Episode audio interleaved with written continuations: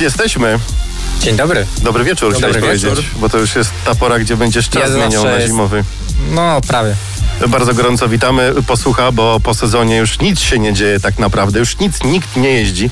Niektórzy dawno swoje motocykle rozłożyli, ale my jesteśmy i przez tą przerwę zimową będziemy razem z wami. E, Magazyn Żużlowy 5.1 się wita. Witają Kawu, nie ma gości znowu dzisiaj z nami.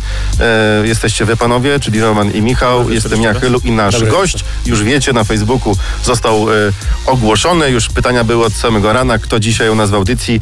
Tomek Piszcz. Dla młodszych kibiców e, powiem, że Tomek e, wielokrotnie i przez długie lata reprezentował barwę lubelskiego motoru z koziołkiem na plastronie i też i też Cipma i KMZ. i KMZ. E, Tych nazw KMZ. trochę się przez twój plastron przewinęło i tutaj nie będę za bardzo oryginalny, ale chcę twoją postać przybliżyć młodszym kibicom, bo teraz tak się zrobiło, że jak wszedł Speedcar Motor Lublin, to zauważyłeś pewnie, jest wielki boom na żużelnie. Zgadza się, zgadza się. Chciałem przywitać wszystkich radiosłuchaczy i kibiców Speedwaya w Lublinie. E, tak, tak, tak. Od dwóch lat widzę e, straszny boom od momentu, kiedy powstał Speedcar. Druga liga. Było to widoczne na każdym rondzie, na każdym skrzyżowaniu. Media społecznościowe były gorące, jeżeli chodzi o lubelski żużel. A jak to było u ciebie na początku? Jak to się zaczęło? A, zaczęło się od głupiej motorynki tak naprawdę, bo, bo to motorynka była bardzo popularna y, za moich czasów. Później był pierwszy motocykl crossowy, to była CZ-125. To była dopiero... No, więcej się psuło niż się jeździło tak naprawdę. Ale y, jako młody chłopak miałem niezwykły charakter. Tak do dzisiaj to oceniam. Na współczynności pracy, na, przepraszam, do kompozytorów były dawny PZ, PZ Mod, magazyny PZ Motu. Ta 125 już mi tak nie pasowała, bo więcej robiłem niż jeździłem. Więc wymyśliłem, że pójdę tam do magazynu, dostałem cynk, że jest silnik o 400, która się już nie psuje. I uwierz mi, że z kompozytorów przytargałem ten silnik w wakacje na Paganiniego. Szłem chyba z pół dnia. A kto cię wziął za rękę i powiedział, Tomek, chodź spróbujesz na żużlu? W ogóle kto y, zapalił to, tą iskierkę w tobie, że zacząłeś się ścigać i jeździć w lewo? Wiesz, kiedyś było takie nazwisko jak Hans Nielsen i on myślę, że zapalił e, tą iskierkę nie tylko we mnie, bo jak ja przyszedłem do szkółki, było ponad 100 chłopaków, e, którzy chcieli spróbować swoich sił e, jeżdżąc na żużlu, ale to nie jest łatwe, nie jest łatwy sport. W, tamtych, w tamtych czasach nie było tak łatwo zaczynać nam, ale dużo łatwiej, jeżeli chodzi o sprawy finansowe niż dzisiaj, bo mieliśmy szansę, żeby siąść, spróbować, zaznać smak i stwierdzić, czy ja, czy mój charakter, czy jestem na tyle wytrwały, e, że dam radę, że, no, że podołam, bo, bo, bo sport jest ciężki. Stu chłopaków w szkółce. Z iloma kolegami potem przybijałeś piątkę na stadionach? Z tych stu, którzy byli razem z tobą wtedy. Nie wiem, ciężko powiedzieć tak naprawdę, ale e, wśród tej setki był jeszcze Marcin Olszyński. Nie wiem, czy słucha, czy ogląda, ale go serdecznie pozdrawiamy. Y, Bo wspomniałeś Hansa Nielsena i to też był bohater mojej młodości, y, bo jak ty zaczynałeś, to ja jeździłem na, na speedrowerze i to dobrze pamiętasz, bo ty blok 9, Paganiego jak blok 13, więc tak naprawdę dzielił nas tylko plac zabaw. Na tym placu się ścigaliśmy i uwierz mi, że na początku każdy chciał być Hansem Nielsenem i tu ci nie słodzę, ale z biegiem czasu chłopaki, nie, ja będę Tomkiem Piszczem. No wiesz. No tak może i było. Mnie już to nie dotknęło, bo już ze speedroweru wyszłem w momencie, kiedy, kiedy tam co niektórzy chcieli być Tomkiem. Ale tak było. Yy, Kiedyś były czasy, że w Lublinie wszyscy chcieli być yy, Hansem Nielsenem. Był też Marek Kępa. Tak. Nie, nie ujmujemy, bo to też jest legenda nasza lubelska. Dzisiaj, dzisiaj to jest tak samo, młodzi chłopcy szukają sobie idoli. Jest Lewandowski, Ronaldo. I ja mam nadzieję, że dużo chłopców będzie yy, jeździło na tych speedrowerach, czy jeździ, czy przychodzi na żużel z tą myślą, że chciałby być drugim yy, Bartkiem Zmarzlikiem. Bar Bartek Zmarzlik, nazwisko, które też dzisiaj będzie po 22. Jakby ktoś tylko nie wiedział, to czarny charakter dzisiaj jest, więc nie jest będziemy przedłużać, żeby nie było. Ale mamy konkurs, bo Tomek już po- pochwaliłeś się, że jest kurteczka od ciebie do, do wygrania, elegancka. I pierwsze pytanie będzie ode mnie, drugie pytanie będzie od Tomka. Moje pytanie jest łatwe na rozluźnienie. I teraz uwaga, zasady. Trzeba zgromadzić dwa pytania, Odpowiedzi na dwa znaczy pytania. dwa y, odpowiedzi na pytania i od razu, znaczy nie od razu, tylko jak już macie dwie odpowiedzi, wtedy dajecie w komentarzach u nas pod linkiem na, na Facebooku audycji 5.1. Pierwsza osoba, która jak najszybciej odpowie na te dwa pytania, taką kurtkę wygrywa. Pierwsze moje pytanie, podajcie proszę numer licencji Tomka Piszcza. Można sobie to, to znaleźć spokojnie, to nie jest Najlepiej nic zapisać sobie trudnego, i po tak. drugim pytaniu odpowiedzieć. Tak jest. Drugie pytanie będzie w kolejnej Później. części naszego spotkania. Pamiętasz swoje pierwsze starty przy Z5? Pamiętam, Bo to już, pamiętam. to już słuchacze napisali. Też pamiętają? Tak. Napisał, napisał e, Robson, pamiętam debiut Tomka. Piękna świeca. No tak, to, to chyba był e, debiut na, na Z5. E, to był mecz ze Stalą Gorzów. Wiem, że tam jakieś problemy były z licencjami zawodników, gości. I byłem, byłem zmuszony chyba wyjechać, czy, czy, czy tam czy kogoś brakowało u nas w zespole, bo e, nie byłem zawodnikiem brany pod uwagę do tego meczu, jak się dowiedziałem dwa dni wcześniej. Co się wtedy stało, pamiętasz? E, Wiesz, zawsze jest tak, że zawodnik wjeżdżający pod taśmę, nieważne jakie ma umiejętności, zawsze chce wygrać. I, i, I ja wiedziałem, że ten mój motocykl nie jest aż taki szybki. Porównując motocykle, którzy, tych zawodników, którzy stali koło mnie, to chciałem przynajmniej do wejścia być pierwszy. Ale co wtedy czułeś, że przed własną publicznością cyk, poszła świeca? No, poszła świeca, no ale...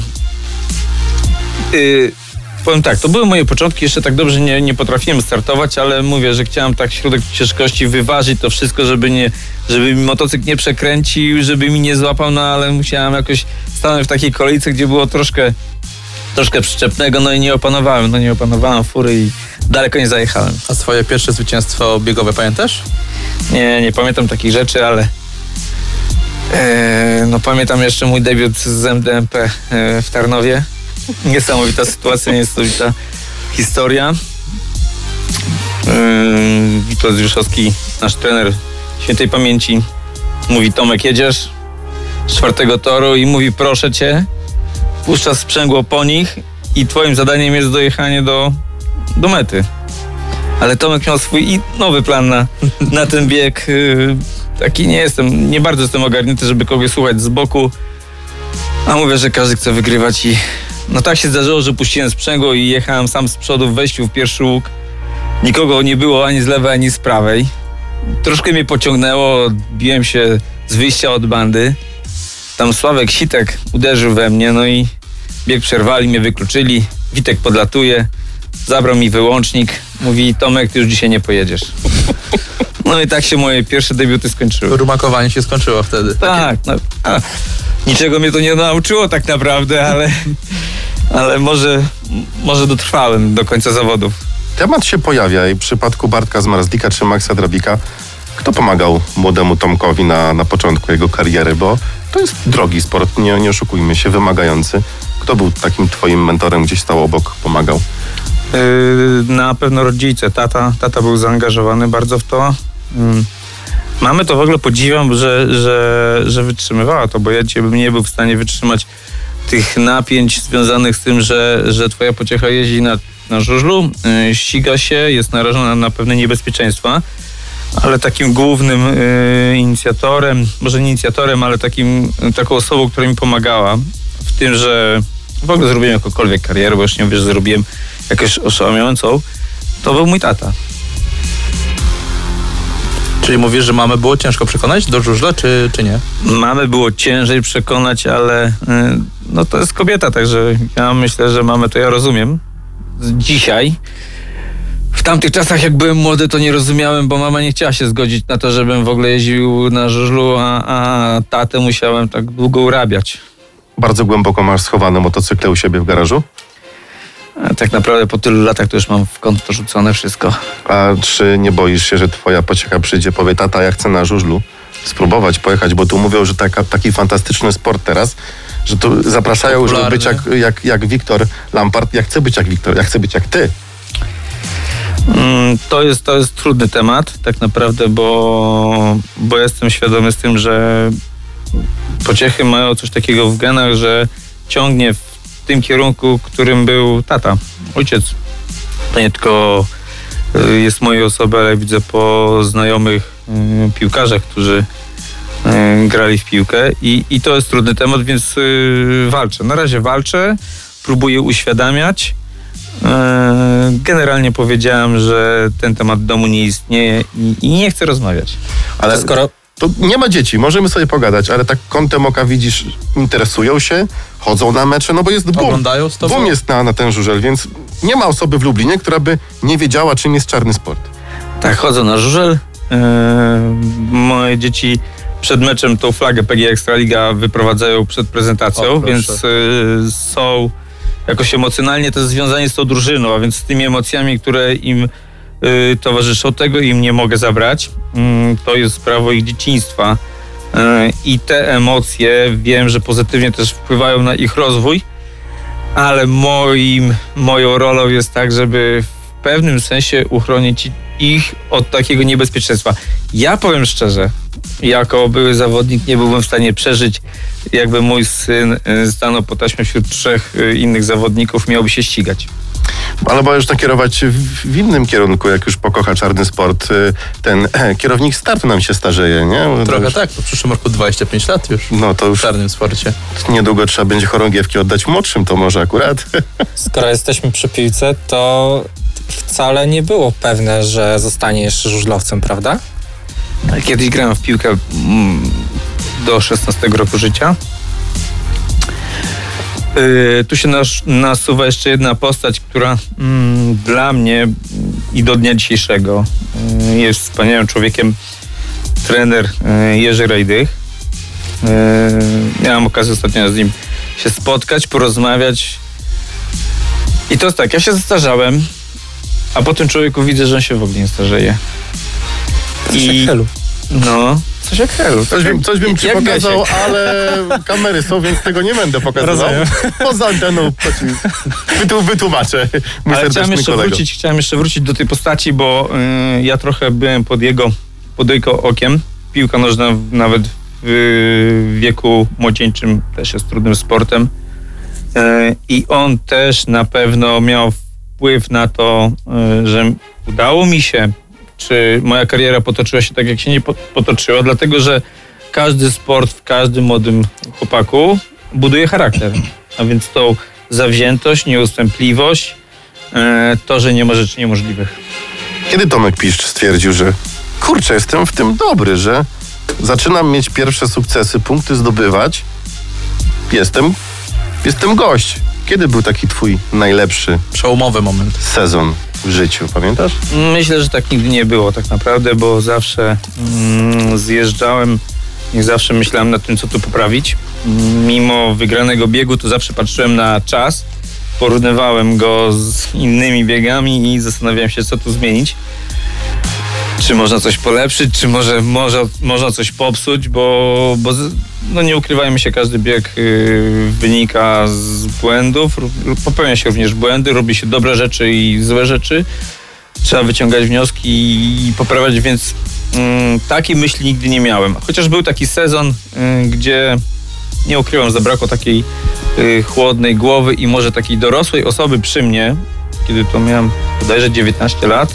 Byłem młodym chłopakiem, już nie jeździłem w drużynie jako junior, byłem takim zawodnikiem, mm, można powiedzieć, od brudnej roboty. Byłem wystawiany jako z tym numerem 513, bodajże czasy LKŻ-u. No i wtedy dużo robiłem punktów, no nie ukrywam, że, że byłem takim mocnym punktem drużyny. I, I to tak trochę mnie uśpiło, jeżeli chodzi o, mnie, o, o, o pracę nad sobą dalej. To był 97 rok. To jest 97 rok, Tak. tak. Wtedy jeszcze wyszły takie turnieje zaplecza kadry narodowej, więc ja mm, w tych turniejach tak trochę brylowałem. Grywałem drugie, trzecie, ale nigdy nie schodziłem poniżej swojej jakieś tam minimum. Tak, tak sobie siadasz przy kominku, nakładasz ciepłe kapcie i tak wracasz wspom- wspomnieniami do tych czasów. Który okres, który klub, która drużyna, który team najmilej wspominasz, że tak siadasz. Co były herbatniki? Kiedyś to było. To były herbatniki. Tak, kominka nie mam. Kiedyś miałem, ale już nie mam kominka. Wracając do pytania, ale wiesz co, nie ukrywam, że najbardziej, najmilej wspominam e, czas, y, mm, w ogóle czas, kiedy startowałem w Anglii, E, bo ten żel jest trochę inny. Jest taki przyjemniejszy, a zarazem trudny, gdzie sprzęt nie odgrywa takiej znaczącej roli, a twoje predyspozycje, umiejętności, predyspozycje takie mentalne, bo tam trzeba być zawodnikiem, który jest pewny siebie, zdecydowany, wierzy w swoje możliwości, bo tory są trudne i tam y, nie można sobie pozwolić na chwilę zawahania. Więc y, tam ten żużel dał mi też takiej pewności siebie, sprawdzenia się. E, czy, czy, czy tak naprawdę e, zdałem egzamin, to ciężko mi powiedzieć, bo kiedy wchodziłem do tej y, drużyn e, Elite League, a więc tych y, lepszych drużyn, a więc startujących y, w wyższej klasie rozgrywkowej, to były sezony, gdzie dobrze jeździłem i zawsze były chwile załamania, gdzie dwie, trzy, cztery imprezy odjeżdżałem słabo i dostawałem sygnał Tomek popraw się, bo następni czekają. I dostawałem zwolnienia, więc, więc nie mogłem tam się jakoś rozwinąć w tej niższej lidze, mimo że byłem takim zawodnikiem błyszczącym, to nigdy nie spełniałem swoich oczekiwań. Skoro jesteśmy przy Anglii, to ostatnio po raz kolejny smutna wiadomość, ponieważ zniknął kolejny klub z najwyższej klasy rozgrywkowej, czyli Pool Pirates, wielokrotny zresztą mistrz Anglii. Oni nie zaszli ligę niż po prostu zrezygnowali z... Z- Ogłosili upadłość i mają stworzyć jakby nowy klub w niższej klasie rozgrywkowej, na takiej zasadzie. Pytanie, czego brakuje europejskiemu e, speedwayowi, że te drużyny zamiast się rozwijać na taką skalę jak powiedzmy w polskiej lidze, one upadają? Wiesz co, ja myślę, że mm, za moich czasów, kiedy ja startowałem, tam był dobry czas dla, dla speedwaya angielskiego, była telewizja, był przekaz, było to bardzo fajnie robione. E, Mnie na przykład to się bardzo podobało, ale e, zwróćmy uwagę, e, podejdźmy do mentalności każdego człowieka. Jak jest zbyt dobrze, to, to nas rozleniwia do dalszej pracy, do kreatywności rozwijania danego produktu, bo, bo nie oszukujmy się, dzisiaj żużel Speedway czy 5 lat temu jest produktem, którego musimy my jako działacze, menedżerowie potrafić sprzedać, umieć to sprzedać. Ym, Tamten okres wyszedł takiego trochę z mojej oceny rozleniwienia, bo, bo oprócz tej telewizji jeżeli chodzi o zawody sportowe, nic się nie działo, nic się nie rozwijało, nie było żadnych zmian. Yy, te przepisy były ciągle te same, yy, nikt nie widział yy, nic złego, chociaż mimo pewne rzeczy można było dużo zmieniać. Dzisiaj, dajmy na to przykład, Polska Liga, PGA Ekstraliga, widzi problem startu, dotknięcia, yy, przepraszam, Czołgania się. lotnego, tak, czołgania się, lotnego startu, zweryfikowania, który zawodnik próbuje mm, Oszukać. No, oszukać, no. To jest Mocne takie słowa. mocne słowo, to, to jest nie oszukać, ale przechytrzyć sędziego. A, a, a w Anglii może tego nie było, ale były inne czynniki, nad którymi można było popracować i nikt z tym nic nie robił. Y, To takie, jeżeli coś zbyt dobrze się dzieje wokół jakiejś dyscypliny, to rozleniwia ludzi i nie, szukaj, nie szukają nowych y, inspiracji dla ludzi przychodzących na stadion.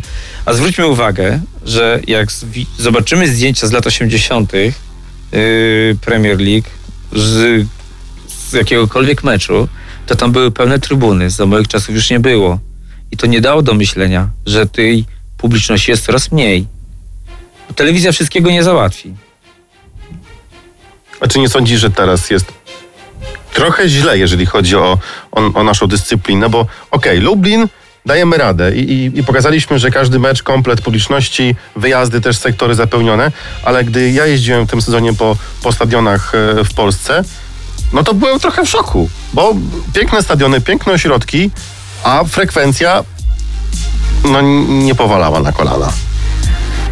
Wiesz, y, zwróćmy uwagę na to, jak Lublin osiągnął ten wynik, jeżeli chodzi o propagowanie sportu w danym mieście, ściągnięcie kibiców na, na trybuny.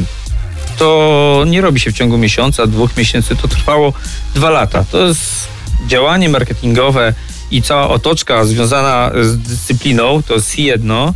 poparte to wynikiem i dobrą atmosferą.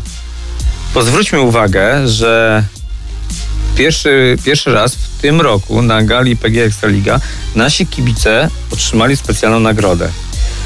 Rozmawiałem z wieloma ludźmi, nie trzeba było rozmawiać, można było troszkę poczytać, że każdy, który przyjeżdżał do Lublina był zafascynowany. Ci z Leszna nie wiedzieli, co się dzieje. Bo oni się z czymś Prawda. takim nie spotkali. Można to tłumaczyć to, że my jesteśmy y, głodni tych gwiazd, y, chcemy być bliżej nich, chcemy być mili, ym, chcemy być gościnni. To jest jedno, ale myślę, że aspekt takiego zachowania jest trochę głębszy. Wynika to w, z, pe- y, z pewnego rodzaju y, wizerunku klubu. To, jak klub jest prowadzony, jak, jak są traktowani ludzie, to, co się dzieje wokół klubu, to, co można przeczytać. E, I to zaraża ludzi, którzy chcą w tym uczestniczyć.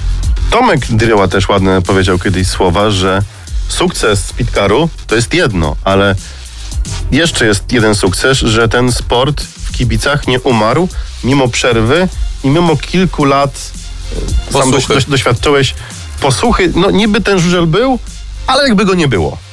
Zgadza się. Tomek jest bardzo mądry facet, ja z nim wielokrotnie rozmawiałem na, na pewne tematy.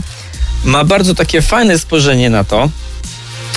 E, ja myślę, że on tutaj ma szczególną rację, bo e, zwróćmy uwagę, że no nie ukrywajmy się, Hans Nielsen był w roku 90. Tak, 1990. Mamy. W 2017 weszedł Speedcar, Motor Lublin. 27 lat.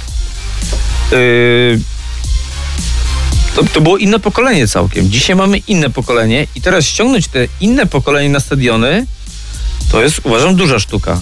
Bo my nie mieliśmy tego yy, na ulicach, tego, tej historii można powiedzieć, no bo no co Motor Lublin czy inne drużyny, raz żeśmy zdobyli wicemistrzostwo Polski, to jest wszystko. A więc nie mamy tej historii, tych zasług, tak jak Unia Leszno, y, Apator Toruń, y, czy inne ekstraligowe drużyny, czy nawet Stal Gorzów. Więc trudno jest y, zbudować ideologię w mieście, jeżeli nie mamy tych sukcesów, co jest fundamentem dla każdej drużyny. A czy to nie jest atut trochę, bo ci, którzy już mieli wszystko... Ale a to dla kogo? Dla klubu czy dla kibiców? dla klubu trochę i też dla kibiców. Że nie ma tych sukcesów? Tak, bo zobacz, są ośrodki, które mają mnóstwo sukcesów i jadą teraz w barażach. Mówię tutaj o Stali, o Stali Gorzów. Yy, nie wyszło. Toruń od początku istnienia najwyższej ligi rozgrywkowej nigdy nie spadł, w tym roku spada, a, a klub też z sukcesami. A u nas nie było sukcesów, ale w kibicach jest taki głód sukcesu, że my cieszyliśmy się i zapraszaliśmy zawodników na gniazdo, jeżeli chodzi o sektor nad Bystrzycą, nawet jak mieliśmy mecz z Wybrzeżeń w plecy. Zgadza się, ale weź zwróć uwagę, że to jest budowane przez dwa lata. Ja też byłem zaskoczony reakcją, kiedy drużyna Polska przegrywa, a stadion y, owacje na stojąco. Ja jeździłem, można powiedzieć, niezbyt dobrym czasie, bo drużyna spadła, ja zacząłem karierę, a kiedy skończyłem, to drużyna awansowała. Za moich czasów nie było y, takich trybun, ale jeździłem też przy pełnych trybunach i czegoś takiego nie widziałem przez całą swoją karierę. Dla mnie to jest fenomen, nie tylko dla mnie. Ale to myślę, że też buduje wizerunek i ludzie, którzy są związani z klubem. To z czegoś wynika. No mamy na razie piękny początek nowej historii lubelskiego motoru. Wróćmy do ciebie i, i, i temat, o, o który chciałem zahaczyć. Jak ciężka była decyzja, żeby plastron zawiesić na kołku i powiedzieć, panowie, dziękuję. Myślę, że nadszedł taki czas był okres zimowy. Jeszcze taki sezon. e, może inaczej to zacznę. Byłem po kontuzji, która. Każda kontuzja ma to do tego, że, że daje czas na przemyślenia, e, refleksje. Pewnie, pewne rzeczy człowiek sobie uświadamia. Ale, ale się nie poddałem. Jeszcze był okres zimowy, gdzie przygotowałem się do sezonu, przygotowałem motocykle. Byłem bojowo nastawiony, ale przy taki, taki czas na wiosnę m, poszedłem na spotkanie e, z kibicami, e, rozpoczęcie sezonu i tam jak wróciłem, to chyba poczułem, że, że już do tego się nie nadaję, że już pewne rzeczy będą dla mnie zbyt trudne. Pierwsze takie y, przymiarki do tego, żeby już dać sobie spokój, żeby odejść, z, dajmy na to z dniem dzisiejszym szukałem sobie y, alternatywy na życie, no bo jeżeli kończysz karierę, to musisz pewien rozdział zamknąć i zacząć nowy rozdział, a to już jest o wiele trudniejsze niż odłożyć plastron na bok. Jakoś mi się udało, znalazłem e, sobie zajęcie. Na dzień dzisiejszy robię to, co lubię. E, praca sprawia mi wiele frajdy, wiele przyjemności. E, a po drugie mam dwójkę wspaniałych chłopaków, których serdecznie pozdrawiam. Nie wiem, czy słuchają, odsłuchaj ale jak potem. słuchają, to ja wrócę, chłopaki. Poczekaj, bo, się bo, wami zajmę. bo zostałeś cały czas przy maszynach, robisz silniki. E, Robię generalnie takie komponenty do silników gonię motocykli crossowych, a więc głowice, cylindry, całe silniki, przekucia, wały, czy pomagam w rozwiązywaniu różnego rodzaju problemów. Dlatego, że przez pół kariery ja sam sobie przygotowałem silniki mm, do zawodów, uczyłem się tego, również korzystałem y, z, z tunerów. Y, Jakoś to tak łączyłem. No właśnie, bo ja Nie pamiętam... jestem ciemny w tym temacie. Pa, no właśnie, bo pamiętam ciebie, jak ty sam godzinami grzebałeś przy motocyklu przed klatką. E, ten motocykl stał roz, rozbabrany. E, e, czy ktoś tobie pomagał? Bo jak teraz zobaczymy młodych zawodników, tutaj przykład Wiktora Lamparta, nie? On ma cały sztab ludzi, którzy pomagają mu przy zawodach. No nie wszyscy, bo są tacy zawodnicy jak Emil Peroń, który już skończył karierę, gdzie musiał sobie jakoś dawać radę sam. Jak było w Twoim przypadku? Miałeś pomoc, czy od początku sam, od pierwszej zębatki przez gaźnik przechodziłeś i musiałeś wiedzieć mieć w małym palcu? E, Kiedyś jak ja zaczynałem, nie było rym mechaników, że, e, że zawodnik e, zdawał licencję, budował sobie team wokół siebie, dwa motocykle, dwóch mechaników, bus. Rzeczywistość wygląda trochę inaczej. Ja jechałem na zawody z przyczepką, rozpakowywałem motocykl, wszystko sam zmieniałem. Jak zmieniłem zębatkę, założyłem kask, poleciałem i, i, i wróciłem. Wygrałem, to się cieszyłem, nie wygrałem, to dalej zmieniałem i, i to tak było w koło Wojtek. Dzisiaj troszkę to jest inaczej, ale był taki moment kiedyś w mojej karierze, że mm, miałem tam środki finansowe od sponsorów, pojechałem, zakupiłem dwa silniki, gdzieś tam jeden coś wyremontowałem, jeden się rozsypał, drugi nie jechał, trzeci jechał i wtedy przyszło mi tak do głowy, przecież taki silnik żużlowy jest tak prosty, nie ma praktycznie nic tam skomplikowanego. Głowica, cylinder, tłok, wał. No, no co tam może być skomplikowane? To nie jest Formuła 1. No teraz zebrałem silnik, zacząłem się od tego powoli uczyć. Zacząłem yy, najpierw yy, na silnikach przygotowanych przez mechaników, ale miałem takie silniki, które sam sobie rozkręcałem, sam sobie składałem, sam sobie próbowałem, yy, zapisywałem, później znowu rozbierałem, robiłem inaczej, składałem pisałem, zaczynałem się zastanawiać, dlaczego jest lepiej, dlaczego jest gorzej, dlaczego ten motocykl pasuje na taki tor, dla, dlaczego na taki tor, od czego to zależy.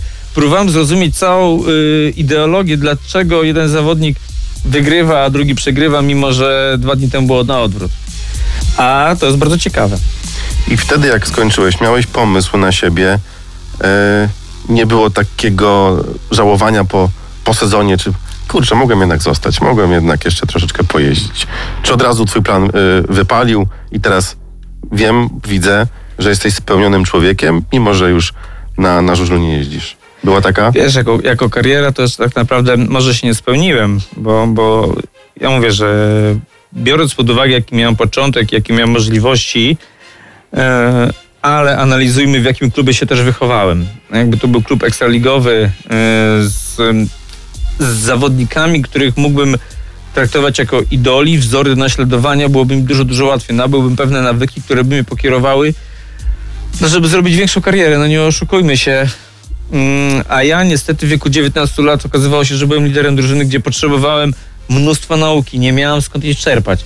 Jedyną nauką, którą mogłem czerpać, to spotykałem się z chłopakami e, na tej kadrze narodowej, z chłopakami, którzy głównie jeździli w Ekstraklasie i tam ich podglądywałem, tam żeśmy, bo to były zawody dwudniowe, a więc żeśmy mieszkali w hotelu, żeśmy dużo, dużo rozmawiali, jak to robi ten, tamten, owamten, zbierałem te wszystkie informacje, próbowałem coś włożyć yy, w swoją jazdę, coś poprawić, ale ciężko było mi, bo chłopak, który ma 19 lat, nie oszukujmy się, musi dużo i ogromną pra- moc pracy włożyć w to, żeby się rozwinąć. Jeżeli ty jesteś liderem drużyny w takiej kategorii wiekowej, to jest zabójstwo dla twojej kariery.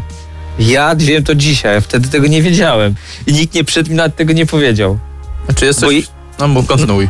Bo, bo wiesz, ja jak zaczynałem to yy, w skali tego, co dzisiaj widzę, to byłem pracuś, ale takie sytuacje troszkę mnie usypiały i dzisiaj mogę powiedzieć, że, że to było błędem, że nie miałem takiej osoby, która by przyszła, palnęła we i powiedziała Tomek, rób dalej to, co robiłeś. Jeszcze nic nie osiągnąłeś. Czy jest coś w twojej karierze, czego żałujesz? Albo jakiegoś ruchu, jakiegoś przejścia do klubu, wyjazdu za granicę, czegokolwiek? Nie, nie ma niczego, czego żałuję. Czasami życie nam daje to co, to, co, to, co jest i musimy to brać, musimy z tym walczyć, bo nie wszystko jest usłane różami. A jak wspominasz jazdę w 2003-2004 roku, jak wspominasz, skoro byliśmy przy temacie Anglii, Lee, Lee Richardsona, który był no, liderem naszego klubu wtedy. Wiesz co, mm, ja i wtedy jeździłem z nim również yy, w Peterborough Pan z tego samego roku. To był chyba 2004 rok mi się zdaje. Mhm. E, to jest to fajny, miły chłopak, typowy Anglik. E, ja nie miałem z nim nigdy problemów, czy jeżeli coś potrzebowałem, żeby mi pomógł, doradził, czy na meczu dał motocykl, bo mi nie pasował. Była taka sytuacja w Wiesbaden, gdzie tam wygrałem jeden bieg, drugi bieg, w trzecim biegu skasowali motocykl, nie miałem motocykla. Mówili come back me bikes, no, nie ma problemu, dał mi motocykl. Także mile mi się, mile go wspominam jako zawodnika, jako człowieka. No i tyle mogę powiedzieć.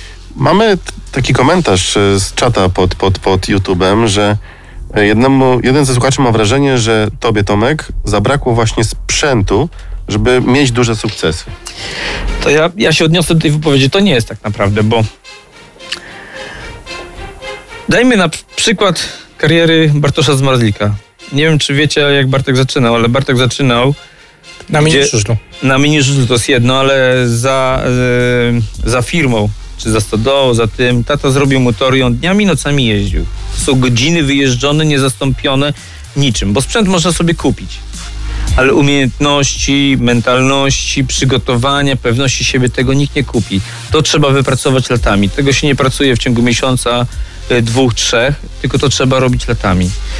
Zwróćmy uwagę, jak jeździ Bartosz Zmarzlik. Dla mnie na dzień dzisiejszy to jest jedyna postać z ostatnich lat, która jako mistrz świata, który zdobył ten tytuł, jest zgodny tego swoją postawą wypromować na y, arenie międzynarodowej, na arenie polskiej, trochę podnieść ten sport, bo wiemy, że mm, że w niższych ligach jest trochę niżej i popularność tej dyscypliny wcale nie jest taka oszałamiająca.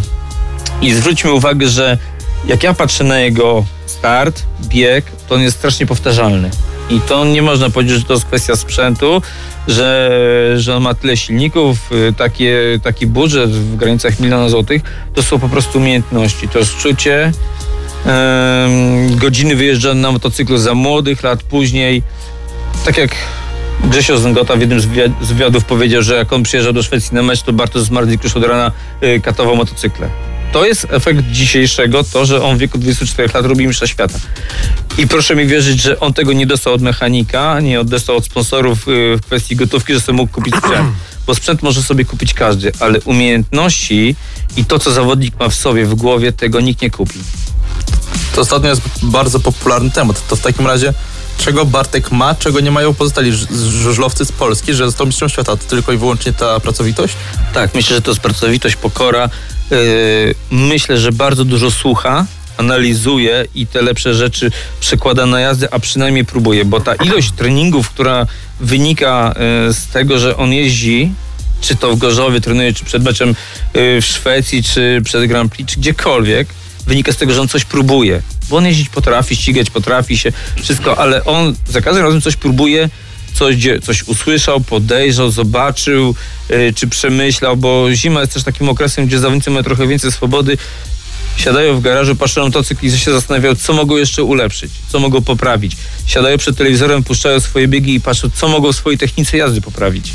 I on to później przekłada na trening, a więc wychodzi, stąd się biorą te częste biegi, jego treningi. A jak myślisz e, w jego sukcesie, czyli Mistrzostwie Świata, Tomasz Golob to 50%? Więcej, mniej? E, procentowo ci nie powiem, ale na pewno miał w tym udział. Zdecydowanie. Jak sami widzieliśmy na gali PG Ekstraligi chociażby, jak wiele znaczyła to dla niego obecność sama Tomasza Goloba i te wielokrotne rozmowy przed Grand Prix. Tak, pierwsze, pierwsze lata starszu, startu dla takiego młodego zawodnika w takiej klasie rozgrywkowej jak y, Ekstraliga, bo tam Bart, Bartek zaczynał, to y, wsparcie w takim zawodniku, gdzie no, był dla niego idolem, on tam widziałem jednym z wywiad, że cieszył się, że mógł go dotknąć, spojrzeć na niego, Umyć motocykl. tak, umyć motocykl, porozmawiać z nim było y, ekscytujące, więc y, to dało mu pewność siebie, że on ma poparcie takiego zawodnika, y, no, który jest ikoną tego sportu. Tomek. Poczekaj, Grzesiek, słucham cię, Grzesiek. bo mówiliśmy o, Zbar- o Zmarzliku. E, czy nie uważasz, że dobra, my tak obnosimy się, mamy najdroższą, najlepszą ligę na świecie, PG Ekstraliga. Tak mamy same gwiazdy. Mamy Tak jest. trzy ligi rozgrywkowe. E, mieliśmy drużynowy puchar, tak? Było fajnie, wszystko wygrywaliśmy. Zabrali nam drużynę, dali nam parę. Parę. Zrobiło się już nieco gorzej. Biorąc pod uwagę Mistrzostwa Świata, to jest dopiero trzeci polski mistrz. Czy nie, nie, nie, nie czujesz tego problemu, że okej, mamy fajną ligę, ale z tymi zawodnikami jest trochę gorzej. Z takimi indywidualnościami jak Bartek z Marsdik, bo drużynowo to się bronimy. Mamy garstkę chłopaków, yy, na skład możemy wystawić i walczyć z każdym, ale jak przychodzi pokazać tego jednego, tych dwóch, trzech najlepszych, już jest problem.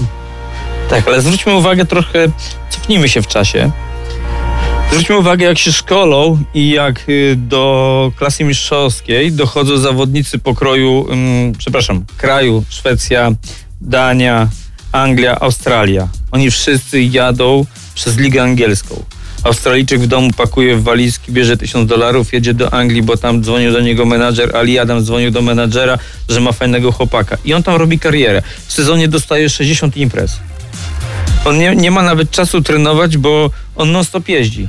Jak zacznie troszkę dobrze, lepiej jeździ, to zaraz dostaje propozycję z Ligi Duńskiej, gdzie nie jest opłacalna, ale daje mu dodatkowe starty. Tak się szkolili Szwedzi, tak się szkolili Duńczycy. I uważam, że e, ci zawodnicy tej starszej daty, gdzie dzisiaj są gwiazdami, e, umiejętnościami czasami co niektórych polskich zawodników przewyższają, a przynajmniej doświadczeniem, bo tam jest różnoro- różnorodność torów. Twardy, przyczepny, długi, krótki, wąski, szeroki, od koloru do wyboru. Tylko nawierzchnie, nawierzchnie są brązowe, bo są takie ceglaste. Ale to daje im możliwość do wszelakiego rozwoju. Jaką w sezonie odjeżdża 60 imprez, to te imprezy Polsce nie zastąpisz treningami. Później taki zawodnik podłapuje budżet, bo y, przenosi się do polskiej lidzy, dostaje kasę, e, reperuje sprzęt, naprawia, porównuje, znaczy dorówna polskim zawodnikom, jeżeli chodzi o jakość sprzętu i zaczyna nad polskimi zawodnikami brylować. My niestety tej mentalności wychowania się przez dużą liczbę startów em, zaniedbujemy. Ja nie wierzę to, że przychodzi trener do młodego zawodnika, mówi jesteś dobry, widzę, że masz do tego smykałkę, masz charakter, możesz być dobry. Nie siedź tu w Polsce w ekstraklasie, yy, nie licz na 5-6 meczów, może cię wystawię, może nie. Spakuj się, jedź do Anglii, wróć jako pełnowartościowy zawodnik ukształtowany z, z takimi cechami, że ja nie będę się zastanawiał, czy ty jesteś lepszy od tego drugiego, czy nie, tylko cię pakuję od razu i, i dalej kształcisz siebie jako zawodnika. Czyli takim po części rozwiązaniem twoim zdaniem byłby pomysł, żeby tych utalentowanych młodych chłopaków do Anglii niech się, niech się szkolą i rozjeżdżają. Tak, tak. Ilość startów, y, które tam proponuje rozwiązanie y, rozgrywek jest zdecydowanie lepsze niż siedzenie tutaj, trenowanie i udowadnianie trenerowi, że jestem lepszy od tego drugiego. Zawsze może z Anglii spakować się w samolot i przylecieć. To A klub powinien chłopakowi pomóc zorganizować się tam i zorganizować się tu. Zawsze może wyłożyć jakieś pieniądze na organizację chłopakowi i podpisać z nim wielokrotny kont- wieloletni kontrakt, bo inwestuje w niego. Ja to rozumiem, bo to jest biznes dla jednego i dla drugiego. I wtedy takiego chłopaka yy, inwestuje w niego rozwój i ma później za 2-3 lata z niego korzyści. Bo on może wyjechać w wieku 16-17 lat. to jest koncepcja, wydaje mi się, gdyby to usłyszał GKSZ, powiedziałby, że rewolucyjna, bo słyszałeś pewnie o pomyśle, żeby, to czy to pomysł na szczęście, żeby ten drugi junior był zagraniczny u nas. Albo skrócić do sześciu. Wiesz, to się wszystko robi, żeby widowiskowość było y, produktu, który musi się sprzedać, a więc ogranicza nam się liczby zawodników, którzy są w stanie y, konkurować z seniorami, a więc y, wyjeżdża do czwartego biegu czterech zawodników, gdzie trzech ze sobą walczy, a jeden jedzie za, za, za nimi, więc więc to uderza też w wizerunek PG Ekstraligi jako najsilniejsza liga świata, gdzie jeżdżą najlepsi zawodnicy na świecie. Mm, To jest zły pomysł, można coś innego wykombinować, można y, połączyć więcej biegów y, juniorskich ze sobą, żeby nie był tylko drugi, tylko drugi, siódmy. Na przykład można różne rozwiązania y, zrobić, żeby oni mniej konkurowali z zawodnikami wystawionymi z numer 1, 5 czy 3, gdzie to są lokomotywy każdych drużyn, żeby robiły mnóstwo punktów i są poza zasięgiem zawodników z numerem 6-7, a więc juniorami.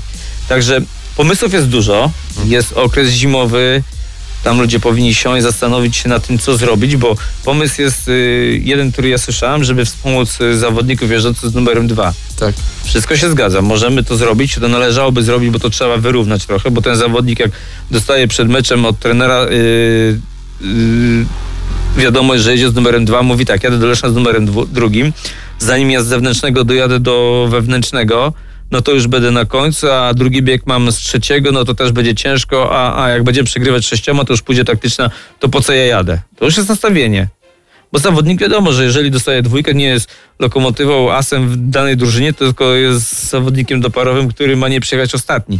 A to też nie jest łatwe, bo jedziemy do Leszna, jedziemy do Wrocławia, jedziemy do Torunia. Każdy jest silny. To skoro już jesteśmy przy Czekaj, temacie dziękuję Leszna, Ci za to, bo y, właśnie mnóstwo, mnóstwo osób dzięki Tobie zrozumiało, dlaczego ten drugi numer jest niewygodny. Bo wszyscy, wszyscy mówią, że on jest niewygodny, że to jest doparowy, że... Ale dlaczego? No ale Tomek ładnie opisał. Tak. A skoro jesteśmy Nie, przy no, wynika to z tego, ja przepraszam, że ci przerwę, nie że ma problemu. y, pierwszy bieg, pierwsze biegi w ogóle tor jest równy i idealny na każdej szerokości i długości, więc ten z czwartego toru musi zrobić 3 metry dalej niż ten z pierwszego, czy z drugiego. A jeżeli ma 3 metry, a w wejściu czasami 10 centymetrów decyduje o tym, kto wygra bieg, no to jest ciężko wygrać. No to wiadomo, że nawet jak ja walnę ten start i, i jestem porównywalny do zawodnika z pierwszego toru, no to ten z pierwszego toru pojedzie metr dalej i jestem już dalej na końcu, bo mnie wywiezie. Drugie pytanie, bo zaraz nam się czas skończy i nie będzie drugiego No właśnie, pytania. To ile tych pytań mamy? Tomek, Tomek, drugie pytanie konkursowe od Ciebie.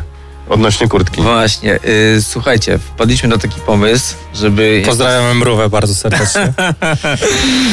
Że, że, czy ktoś pamięta, jaki miałem pseudonim, jak zaczynałem karierę? Używaliśmy go chyba do 20 roku życia mojego, może trochę dłużej, ale jeszcze jedno podpowiem. W klubie miałem pierwszy Kevlar. E, tam jakaś firma mi ufundowała, już nie pamiętam, bardzo przepraszam. E, I tam z tyłu miałem na tyłku nasz, naszyte takie długie, e, zielony napis na białym tle. I teraz czekamy na odpowiedź. A kurtka jest warta tego. Czekaj, Tomek, to Ty dostałeś, bo miałem problem z pamięcią. Czy to Marek Kępa, czy Ty dostali, któryś z Was dostał od sponsora motocykl, to było na, nie pamiętam, Nie. meczu. Nie, nie, nie. To nie Ty. Nie, ja dostałem, wiesz co, motocykl dostałem od zakładów skórzanych i pana Krzysia y, Konczalskiego z firmy Partner Service. A, a dostałem, to był pierwszy Kevlar w klubie. Dumny jestem dzisiaj z tego. Z zakłady skórzane mi ufundowały. A ten Kevlar w ogóle jeszcze istnieje, czy już się rozpadł? Gdzie tam? Nie ma. Chyba pocięty. Pocięty. Albo w szkółce gdzieś skończył, bo, bo, jakoś tak było, że to się przekazywało, już z niego wyrosłem. Ja jeszcze wtedy rosłem. Dzisiaj pokazałem Tomkowi zdjęcie, bo fizycznie nie mogłem go przywieźć. To, to jest chyba Twój pierwszy plastron. Z tego, z, z, tego, z tego co wiem. Z Twoim autografem jest y, w kolekcji plastronów. U, u, Jacka ma swoje, ma swoje miejsce. Powiedziałem, powieź go tylko tak, żeby go było, było, było widać. Jest. To jeszcze z, z Cepenem. Motor, motor Lubin, to te, to te czasy. Coś, coś mieliście panowie, bo tam przerwaliśmy. Ja mam jedno pytanie, ale najpierw niech, niech Michał zada. I, no byliśmy przy temacie Leszna. No, jak wiemy, w tym roku trzeci raz z rzędu Mistrzostwo Polski zdobyli. No i jest pomysł, żeby jakoś ich no, zdetronizować, skoro nie można ich po, powstrzymać na torze. Jakie ty masz zdania na temat e, chociażby KSM-u albo tego, że chce się tą Unię jakoś zniszczyć teraz? Ja myślę, że to jest zły pomysł, bo yy, my promujemy przeciętność, yy, żeby. Zaraz, może inaczej zacznę yy, odpowiedź. Staramy się tych wybitnych ludzi, którzy zbudowali klub, atmosferę, ludzi, którzy wspierają, całe to środowisko spuścić troszkę niżej, żeby zwykła przeciętność mogła im dorównać. A dlaczego nie pójdziemy tym krokiem, że zwykłą przeciętność pociągniemy w górę w stronę Leszna i damy im wskazówki albo podpowiedzi, jak to zbudować?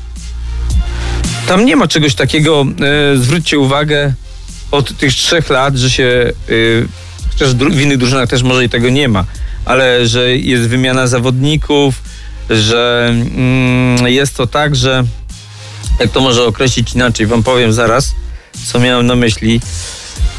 Tam drużyna Leszna może inaczej. Drużynę Leszna, kiedy się ogląda w telewizji, widać to jedno wielką całą rodzinę. I to widać yy, w przekazie, kiedy jesteś obok, czego nie ma w innych drużynach. Wrocław, zwróćmy uwagę, że po kontuzji Wofindena też potrafi się tak skonsolidować, że oni yy, no byli razem, bo to było czuć na torze, było widać po wynikach Milika czy Kuby, bo ktoś musiał im pomóc w momencie, kiedy z jednego meczu, gdzie się robi trzy punkty, nagle się robi 10. To się nie robi y, na zasadzie takiej, że kupuję silnik i, i robię, tylko na to pracuje drużyna. Pewne zaufanie, pewna atmosfera wy, y, wzbudzona wokół zawodnika. Zawodnik to czuje czuje się wtedy silniejszy mentalnie, wie, że jest potrzebny drużynie, wie, że nie ma y, lidera i wie, że potrzebuje moich punktów. I to właśnie mi się zdaje, że jest w Lesznie, no bo ja wiem, że mają wspaniałych zawodników, y, ale Jarek Hampel w tym roku nie jechał tak, jak powinien jechać. Y, dajmy na to, faktycznie Motor Lublin te pierwsze biegi do siódmego biegu przegrywał, ale w drugiej części zawodów od ósmego biegu był zdecydowanie lepszą drużyną. Także ja nie mówię, że oni są nie do pokonania, tylko w innych drużynach coś szwankuje. Y, Drużyna Leszno daje taki wykładnik, taki wzór do tego, jak to powinno się y, odbywać, jak powinno się postępować, mm, jak to powinno wszystko wyglądać. Także staram, ja bym starał się próbować budować coś w tych drużynach, które troszkę odstają, y, żeby dorównały drużynie z Leszna, kosztem nawet, żeby Leszno czwarty raz zdobyła mistrza Polski. Będziemy mieli w historii coś takiego, że było sześciu, siedmiu zawodników plus trener, plus ci działacze, którzy potrafili zbudować coś niesamowitego wśród reszty zespołu, bo to nie jest takie łatwe. Ale to też jest ta ich spokojna głowa, że mają, mają skład, mają team, mają jeden organizm i tam nie ma e, takiej trochę chorej rywalizacji i robienia, robienia pod górkę. Mają spokojną głowę, jadą i jest wynik na torze. I tak jak Tania powiedział, równajmy do tego wyższego, a nie róbmy tak, żeby ci, którzy nie potrafią, żeby mieli lepiej. No bo chyba to, to nie o to chodzi, nie tylko w żużlu, ale też w innych sportach. E, co do pytania konkursowego, bo Jeszcze nie, ma prawidłowej odpowiedzi. ale potrzebujemy tak. Pierwsze pytanie brzmiało numer licencji Tomka Piszcza. Drugie pytanie, jakiego pseudonimu używał Tomek e, na początku swojej drogi do, do pewnego czasu. E, I te dwie odpowiedzi w jednym komentarzu prosimy pod ostatnim postem na Facebooku. W komentarzu. To jest bardzo ważne. Pod linkiem do transmisji jeszcze kilka minut jest, żeby na to pytanie odpowiedzieć, a czyjaś e, kurtka może być czyjąś własnością. Mało tego, już teraz wam mówię, że ruszy nie, niebawem na Facebooku konkurs. Będzie można zgarnąć koszulkę Speedcar Motor Lublin z autografem wszystkich zawodników. I to jest od e, firmy Edward Orlowski taka nagroda dla naszych e, słuchaczy za ten piękny, piękny sezon. Teraz wy pan. To ja może zadam to pytanie, bo rozmawialiśmy wcześniej o Anglii o tym, że e, jesteś za tym, żeby każdy młody zawodnik e, w tej Anglii pojeździł, ale w tym sezonie, jak dobrze pamiętam, chyba trzech tylko Polaków wystartowało w lidze angielskiej. Był to Tobiasz Musielak, Krystian Pieszczek i Dawid Lampard. W szczególności e, Dawid chyba nie zaliczy tego w ogóle ustępu, e, występu do udanych. Krystian w sumie też niezbyt, jedynie Tobiasz się Tobiasz utrzymał. Musielak e, się utrzymał. No i Mistrzostwo Kraju zrobił. Tak. Czy nie masz wrażenia, że do momentu, kiedy w angielskim Speedwayu nie będzie większych pieniędzy, być może teraz to się zmieni po tym, jak Eurosport przejął prawa telewizyjne do transmitowania ligi, czy nie uważasz, że młodzi zawodnicy w tej Anglii nie chcą jeździć, ponieważ tam Nie zarobią. nie zarobią, tam nie ma pieniędzy po prostu nawet e, z tego, co można przeczytać w internecie, to nawet niektórym zawodnikom nie opłaca się lecieć do tej Anglii. Nie zwróci się koszt. Zgadza się, tylko weźcie pod uwagę to, że albo zawodnik w wieku młodzieżowym zaczyna jeździć na żużlu e, licząc ile może po sezonie zarobić, albo próbuje zbudować zawodnika, który w przyszłości będzie nie tylko walczył o grube pieniądze, tylko o tytuły. a to daje największą satysfakcję mm, kariery tak naprawdę, bo każdy jeździ, żeby coś tam w życiu osiągnąć, a pieniądze to są takim bokiem, gdzie później, gdzie, gdzie zawodnik zaczyna kupować, robić zakupy, y, organizować to wszystko, y, dochodzi do setna, do, do setna tego wszystkiego. Myślę, że tutaj jest duża, mm, duża taka robota ludzi, tych, którzy stoją obok zawodnika, e, którzy zawsze podpowiadają, tutaj sobie wywalczysz miejsce w składzie, tutaj będziesz jeździł, tu mamy najsilniejszą ligę, tu się rozwiniesz, e, zdobędziesz umiejętności, a tak naprawdę to tak nie jest w rzeczywistości, bo jeżeli zawodnik nawet młodzieżowy dajmy na to, który chce się przebić do składu, niech dostanie 10 meczów, to, to co to jest 10 meczów z porównaniem do 40 w Anglii? Na początku, kiedy przełóżmy to na, na coś innego, na, przełóżmy to na biznes. Jeżeli chcesz założyć firmę, to nie licz, że w pierwszym roku, drugim, trzecim ty wykażesz zyski. Musisz najpierw zainwestować sprzęt, maszyny, pracowników, dopiero później zaczyna się kręcić. To samo powinno być z zawodnikiem młodzieżowym. Ja wiem, że jest problem to, żeby młody zawodnik wy, wyjął pieniądze i pojechał do Anglii, ale kluby czy PZMO to może ciężko powiedzieć, Główna Komisja ale kluby powinny występować z pomocą dla takich chłopców, żeby jeździli, rozwijali się, podpisywać z nimi kontrakty 3-4-letnie, żeby po dwóch, lat taki, po dwóch latach takiej jazdy można było yy, pakować go do składu do klubu ekstraligowego, czy nawet w trakcie sezonu, jeżeli widać, że on zaskakuje, że zaczyna robić punkty, zaczyna przedstawiać pewną wartość, czerpać zyski i inwestycje, które się w niego włożyło. Nie oszukujmy się, że zawody, uczestnictwo w zawodach, presja, przygotowanie jest niezastąpione do tego, jakie są treningi w klubach. Weźmy pod uwagę, że te treningi te są trochę w klubach ograniczone ze względu na to, że większość zawodników jest zagranicznych, nie wszyscy przyjeżdżają tak naprawdę, bo mają inne zobowiązania. Więc ściganie jest takie trochę może na wyrost. Ale poczekaj powiedzieć. Tomek, myślisz, że taki, teraz ciebie może słucha młody zawodnik, który jadę do Anglii, ale chwila, czy jego tam będą chcieć w tej Anglii? Eee, no to tak, też jest, no, to też taka, taka jest bariera, nie? Tak. My możemy wysłać 30 zdolnych chłopaków, ale tak, ale ja wam dam przykład y, Dersiego Warda, który wykazał wielki talent w Australii, go wysłali do Anglii. Zaczynał od y, National Trzeciej ligi? Tak, to jest trzecia liga. Uzyskał najwyższą średnią. Przynieśli go do Kings Lynn, do Premier League. Uzyskał najwyższą średnią, po czym wystartował w Full Pirate. No i Czy mielibyśmy Dersiego Warda, jeżeli on z Australii przyleciałby do Polski i wpakowalibyśmy go w Apator Toruń? No myślę, że... Myślę, że nie byłoby Dersiego Warda, nie mielibyśmy co wspominać i jego akcje, które robił, bo Tak. uwierzcie mi, że jechałem z nim w jednym biegu, żeśmy jechali, ja jechałem z Sebastianem Łamkiem, Pool, yy, Pool Pirates jechało z Birmingham i żeśmy jechali na 5-1, no, Sebastian jechał po krawężniku, a ja dosłownie jechałem dwa metry od bandy i uwierzcie mi, że Dersi Ward tam wjechał, podkulił nogę i objechał nas dwóch. I tego by nie było, jakby on wcześniej nie przyjechał do Anglii, nie odjechał mnóstwo ilość imprez. Bo w Polsce by tak, jeden trening objechał, jedne zawody, 10 treningów, czy tam 20 treningów, 20 zawodów. Gdzie by się tego wszystkiego nauczył? No tutaj zaraz powiedzą, że jest, są DMPJ, ale no dobra, DMPJ jedziesz się, z no zawodnikami. Trzech zawodników na krzyż. No, Tak, n- którzy no, mają poziom, no wiadomo Tak. jaki, też startują, więc ze słabszymi się nie nauczysz. Ewentualnie uświadomisz się tylko, że jesteś już najlepszy i że wszystko ci trzeba. Napisał e, nasz słuchacz ładny komentarz, że trochę może brakuje teraz młodym zawodnikom i młodym osobom e, takiej ambicji sportowca, takiej woli walki, o której ty mówisz, tylko im już się należy i dajcie mu, bo jemu się już, on już chce, on chce być jak Drabik, on chce być jak, jak Smyk, on chce być jak Zmarzyk, on już chce mieć wszystko już.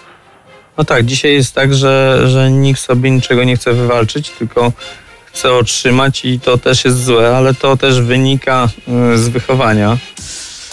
Y, Z wychowania środowiska, mm, z wychowania w rodzinie też, można powiedzieć, przez rodziców, bo ja mm, mam dwóch chłopców, którzy grają w piłkę i widzę, jakie jest podejście też rodziców wokół y, swoich dzieci i to jest nagminne, to jest tak samo. Tam się wszystko mu wszystko należy, y, no i tyle. Także nie mamy. Dzisiaj jest ciężko. Y, Rozmawiałem również z Romanem Jankowskim na temat młodzieży, której u nich jest, są w szkółce. I mówi, że dzisiaj jest ciężko znaleźć chłopaka takiego charakternego jak kiedyś. Kiedyś to było nagminnie, może nie miał talentu, ale mieli zacięcie, mieli taką walkę. Widać było, że jak się przewrócił, to wstał, wyprostował motocykl, zmienił dźwigienkę, pojechał dalej. A dzisiaj jak się chłopak przewróci, no to już tego nie ma. To on musi posiedzieć godzinę i pomyśleć, co dalej. Tego brakuje, to jest fakt, ale to, to tego nie przeskoczymy, bo to czasy, w których teraz żyjemy, yy, uczą nas tego. E, Mamy zwycięzcę konkursu. Super. E, pod- Podajmy imię. Daniel. Daniel. E. Pewnie Daniel Jeleniewski. Nie, nie, nie, nie. Daniela pozdrawiamy w każdym Daniel był razie. temu u nas. napiszcie do Daniela, że, że wygrał, że gratulujemy. Teraz pewnie słucha, to już mu mówimy. No i teraz pytanie, czy z jeszcze- autografem? Odpowiedź. Ale wiem, tylko, że trzeba się Daniela zapytać albo powiedzieć jaki rozmiar, bo ja już też nie pamiętam. E, M. Na pewno M. M, rozmiar. Daniel będzie pasować. Damy E, radę. Numer, numer licencji 1289, a twój pseudonim artystyczny, sceniczny? Sting. Sting. I, i to była Ja nawet nie wiem, kto to wymyślił tak naprawdę, jakoś to tak Przyjęło się. przyjęło się, ktoś to tak... Na koniec, Tomek, ode mnie pytanie, może nie trudne. E, Czy myślisz, rozważasz, czy miałeś oferty, żeby do czarnego sportu wrócić? I tutaj dobrze, że poza anteną, jak wcześniej rozmawialiśmy, to przytoczyłeś AJ'a, że, że AJ na razie mówi, że nie dziękuję, on wysiada z tego pociągu, może kiedyś. Czy ty już z tego pociągu wysiadłeś i masz ochotę wrócić, wsiąść? Helu, ja chciałem ci tylko powiedzieć, że e, przecież e, Tomek jest w żużlu. Dobrze, ale nie, nie poczekaj, Nie, poczekaj. nie chcę nic mówić, ale Tak. W sensie, że objąć szkółkę, objąć trenera, menadżera, coś, coś, coś w, tym. Co, e, prawda jest taka, że mam dwójkę synów i staram się im poświęcać jak najwięcej czasu. E, Chciałbym również, żeby zaistnieli w sporcie, czy się uda, to tylko zależy tylko od nich, o, nie ode mnie. Jestem tylko osobą, która ich pomaga, wspiera, mm, tłumaczy, przekazuje wartości, którym się powinni kierować, że e, między innymi tym, że życie tak naprawdę nikt nikomu nie daje za darmo, na wszystko trzeba, trzeba sobie zapracować. Jeżeli dzisiaj coś otrzymasz za darmo, to za parę lat ci to zabierają. Czy mi się uda, to nie wiem. W każdym razie staram się poświęcać im jak najwięcej czasu. Czy, czy jestem gotowy, czy chciałbym e, wrócić? To tak naprawdę jeszcze nie wiem. To trzeba się zastanowić się. Mm, trudno. Wracając do Sufa Jaya, ja, ja go rozumiem, bo wiem, że sport yy, speedway jest bardzo ciężkim sportem, jeżeli chodzi może nie o pracę, bo praca też jest yy, ciężka, ale jest bardzo męcząca pod kątem mentalnym. Te zawody, stresy, presja. yy, przez te wszystkie lata kariery i te, to ileś zawodów, które on wyjeździł na tym poziomie, bo jeździł na poziomie światowym, jest to zawodnik światowej klasy, to ja go rozumiem i uwierzcie mi, że dużo zawodników tak samo podchodzi do tego wszystkiego. Kurczę, czas nam ucieka, bo tu no już właśnie się strasznie szybko. po, po, powolutku trze, trzeba żegnać. Tu jeszcze w głowie, w głowie tyle pytań. To tak już Zrobisz kawę, pogadamy poza anteną. mam nadzieję. Tak na, na, na koniec. To był dla mnie zaszczyt i, os, i osobista czysta przyjemność jako chłopak z Paganiego, który cię podglądał, jak grzebałeś przy motocyklach, a ja na speedrowerze chciałem być jak Tomek Piszcz. E, Opowiadał o tym, potwierdzamy. było ciebie gościć w studiu. To była przepiękna przyjemność i mam nadzieję, że jeszcze będziesz w telewizji jako, jako spec y, w, w, NC na, na, na meczach, nie tylko naszych. I fajnie byłoby kiedyś pojechać na mecz i zobaczyć ciebie w parku maszyn, jak kierujesz którąś z drużyn. No i mam nadzieję, że to No nie masz, było... masz chłopie głowę na karku. Wiem, ale wiesz co, tak jak żeśmy przed anteną rozmawiali, ci chłopcy z Paganiego to są bardzo kreatywni, bo ty też mi mówiłeś o swoich przedsięwzięciach i też uważam cię za bardzo osobę Nie, no, bardzo nas- fajną nas- i kreatywną. Trz- Trzynastka i dziewiątka to ja Nas- cię widziałem w ogóle. Nas tylko pogonili, jak łopatami kopaliśmy trawnik, żeby tor sobie zrobić. tak, tak, no takie były czasy. Dzisiaj wszystko, wszystko jest zabudowane, trawy nie ma. Mam Nie ma nadzieję, nawet- że to nie była twoja ostatnia u nas wizyta. Nie no. Tu się zaproszony na kolejne audycje. Zapraszamy. Dziękujemy. się zakrzywiony. Ja również dziękuję. Mm, Było mi bardzo miło. Wam wszystkim dziękuję za to, że mogłem tu przybyć. Też jestem zaszczycony. I, i, i co, no lubelskiej drużynie życzyłbym w przyszłym roku, bo to musimy się do tego odnieść, żeby już nie było tej walki o, o to utrzymanie, bo wiem, że, że, że to było ciężkie wbić się do PG Ekstraligi i, i wyrwać jakąś gwiazdę do tego, żeby ten lokomotywa pociągnęła, ale ja wierzę, że ten wizerunek i to, co się działo wokół klubu pozwoli sprowadzić zawodników na tym poziomie że będziemy się cieszyć z każdego meczu w Lublinie ze zwycięstwa, a i na wyjeździe, a może i playoffy. Tego życzę wszystkim ludziom, którzy, którzy kierują tym klubem, bo, bo im trzeba dodać siły. A, a to, co się dzieje na trybunach, to wiem, że im dodaje, bo, bo to jest niesamowite. Jeżeli chodzi o, o transfery, my się wyłączamy, czekamy na, Tak. na, na listopad. Po prostu nudzi nas Już- ten już temat, niedługo. Tak. Dziękujemy. Naszym gościem dzisiaj był Sting, Tomek Piszcz. E, dziękujemy za, za dziś. Zapraszamy za tydzień. Będzie kolejny gość i my też będziemy. No to miłego oglądania, bo wiemy, że za chwileczkę zaczyna się czarny charakter. Cześć. A więc dobranoc. 89 i 9 FM. Hity non-stop.